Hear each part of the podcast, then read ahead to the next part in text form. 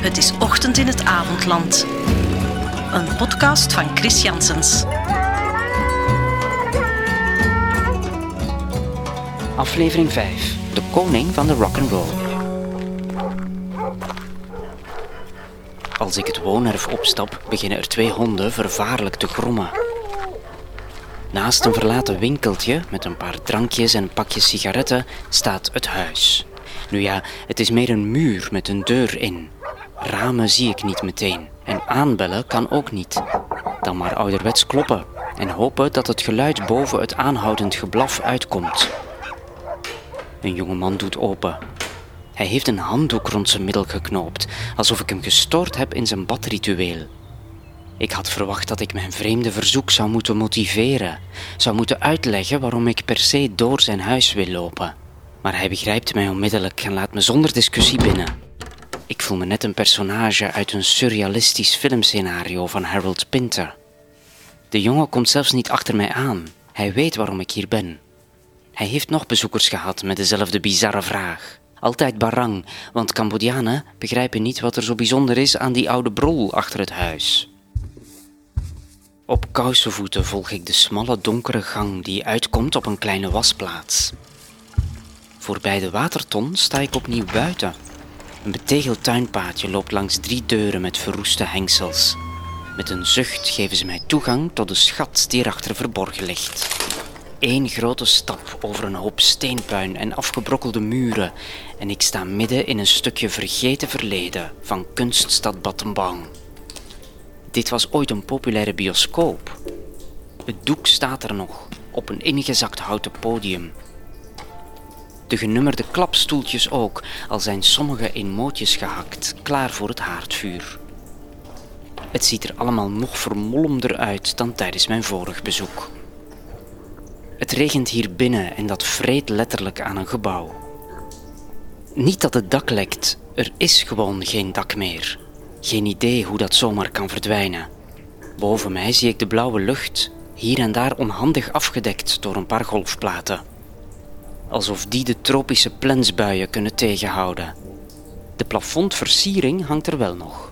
Een frivool patroon van ruitvormige tegels in verbleekt groen en rood.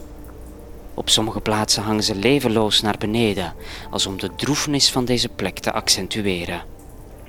Ik hou van verval en teloorgang, van plaatsen met een ziel en een verhaal uit lang vervlogen tijden, al is het maar omdat je als mens nooit mag vergeten hoe vergankelijk je wel bent.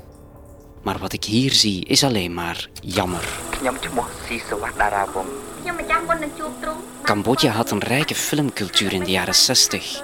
De toenmalige koning-cineast Norodom Sihanouk kon de beste acteurs en muzikanten rond zich verzamelen. Hij gebruikte het witte doek om te pronken met de rijke cultuur van zijn land. Geen erg originele beeldtaal of spannende scenario's, wel de traditionele Apsara. Een eeuwenoude dans met sierlijke handbewegingen. Het was het gouden tijdperk van Cambodja, toen nog de parel van Zuidoost-Azië. Een land in volle ontwikkeling dat een eigen identiteit wilde opbouwen na het vertrek van de Fransen in 1953.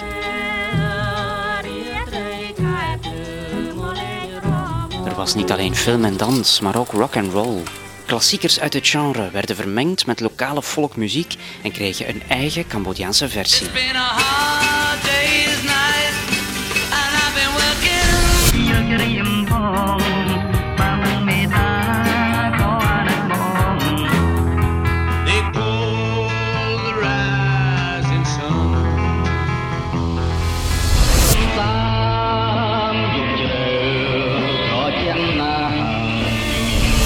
In de jaren 70 zou de Rode Khmer al dat fraaiste niet doen.